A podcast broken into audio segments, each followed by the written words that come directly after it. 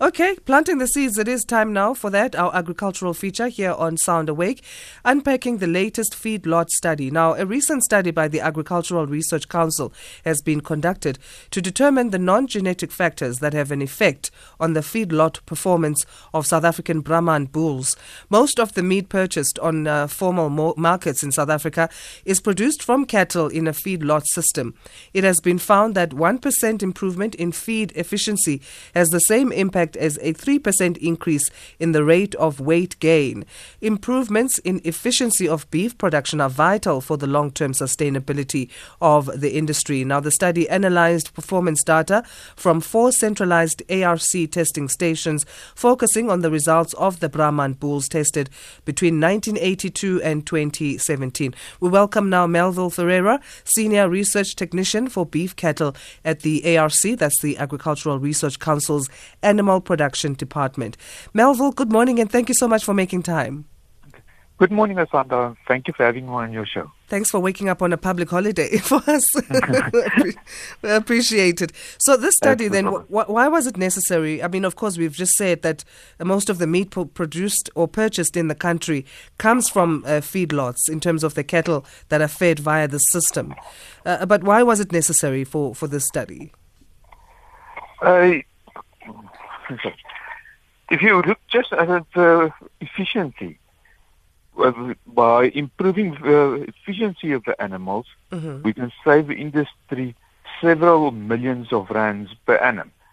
Now, by increasing the uh, sorry, by improving the, growth, Yeah. we can increase the animal by- seven percent. By just increasing the efficiency, will increase the profitability by eighteen percent. So, Uh, why? Okay. So yeah. Yes, continue. Sorry. Okay. So a 10% improvement in feed efficiency. Yeah, sorry. A 10% improve. In, uh, sorry. A 10% improvement in feed efficiency returns a 43% increase in profit. Oh, okay. Okay, yeah, sorry. So, so why focus on the Brahman uh, breed of cattle specifically? It was part of my honors study. Okay. So, and I, when I started at the ARC in 2012, I didn't really like the Brahman. And later I started to more like them, and they were part of a bigger um, study for the feed efficiency traits. So I used the data. It was 1,449 bulls that I used in the study to work out the efficiency then. What can you tell us about the Brahman? The Brahman, Yeah, as a, a, a breed. but yeah, they are the most of them are okay, they have a, a bad um, word outside, can I say, for temperament. But Yes. most of the breeders are trying to improve their temperament to bring it down. They are not as efficient as other animals. Mhm. but you need horses for courses. So your Brahman, in my opinion, is a more extensive breed, when certain other breeds are more intensive, more for feedlots. But it's important to know that we can improve in the feed efficiency, also to put it into the feedlots for the more meat. And more, most of the informal markets have more a Brahman cross type animal. Yeah. Okay, so it's quite popular then in, in the country, this breed. Yes, there's a quite a number of people, breeders, having Brahman. Okay, so then what method was used for the actual study? And I mean, for those maybe who don't understand, the feedlot uh, is basically it's feed for the cattle, but it's in a more controlled area where you can monitor the animals uh, better, and you can also have control in terms of what they are eating in, instead of them grazing openly in, in open land. But what what method was used uh, in the study? Yeah, we would do. The, the, I used the data from the national database, the INTERGIS, or the, full name is the uh, okay, Integrated Registration and Genetic Information System. It's Mhm. known as the INTERGIS. Now, I used the data of, that was captured onto the INTERGIS from all four of the ARC testing stations. That is uh, Tyrini, Glen, Cedara, and in Vryburg. Now we do a centralized growth test with the bulls is 28 days in adaptation and 84 days in intensive feed test. So in yeah, the standardized ration we give the bulls. So we know exactly how much the bull eats, mm-hmm. what is in the feed, and for example, on, at Vryburg on Fridays we weigh, so we can determine how much the bull consumed in a week and how much did it grow. And we can work out the feed conversion ratio.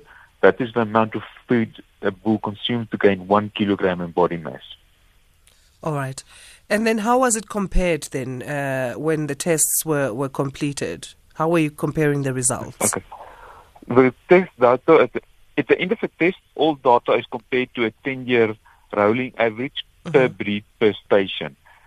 Now, this is to, do, to take out the environmental effects out of the of the uh, compare for environmental effects Mhm.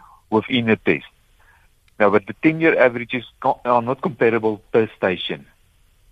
Mhm. So you can find that Vryburg, for example, is the, on the growth 1.3, and with the Irene it might be a 1.4. So that we compare the each bull within yeah each bull within breed per station to take out the environmental effects.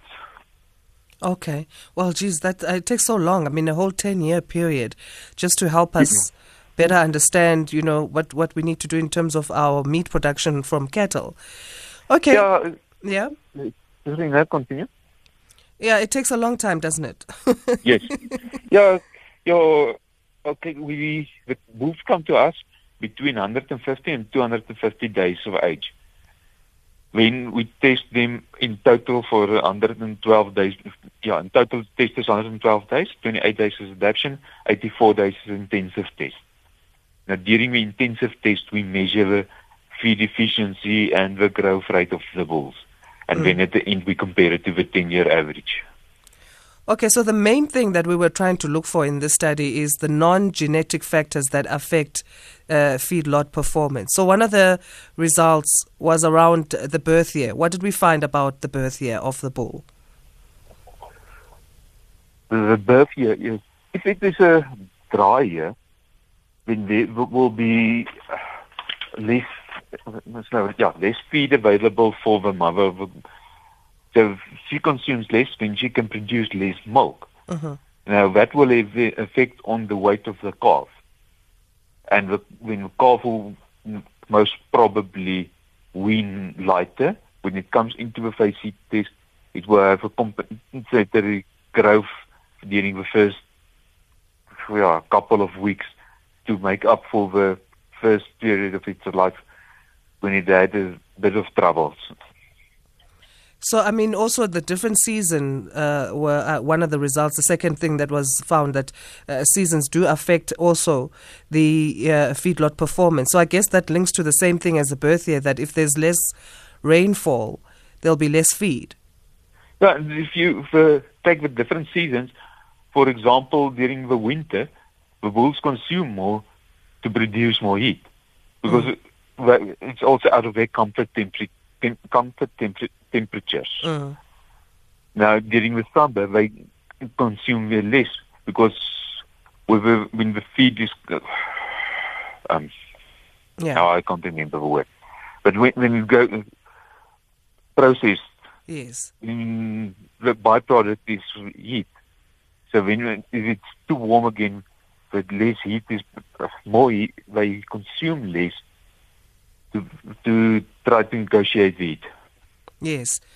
Also, what was found is that the herd of origin has an effect as well. So, where the bull was born, Yes, it will affect it. uh, that is a clear example that there's some breeders that focus more on growth and feed efficiency when others others may look at more phenotypic phenotypically um, aspects. Mhm. and there's a lot of breeders that focus more on the growth and the feed efficiency. So, what is happening globally then? If we can compare from the study, which was focused in South Africa, uh, what's happening in terms of the global trends? What can we use to compare to uh, the rest of the world on this particular uh, topic? Currently, the SA Brahman Cattle Breeders Society supply the breeders with breeding value for feed efficiency. The more tests they do, the more accurate the values will be. Mm-hmm. The global trend currently is to use the residual feed intake test. This is phenotypically independent of growth and body weight. So the, the trait is moderately heritable, 18 to 49 percent, which enables us to improve the feed efficiency by selecting for more efficient animals. So when we just select on for high growth and the low feed conversion ratio, we're, we're, at the end of the day, we're selecting for higher mature weight.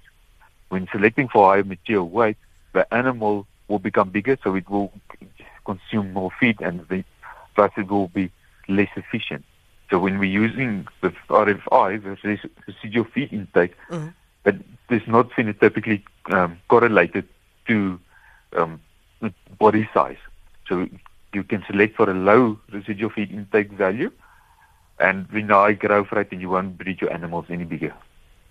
All right. So, is this study then available to other cattle farmers who may want to just uh, look at it for themselves and better management of their feedlots?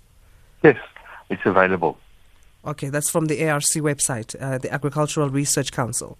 Yeah, I'm not 100% sure if it's on the website. Okay. They can just contact me, then I can send the information through to them. Awesome. What is your email address or what are you happy to share? Okay, my email address is Ferreira M at arc.za. Oh, sorry, it's Ferreira M at arc.agric.za. Ferreira M at arc.agric.za.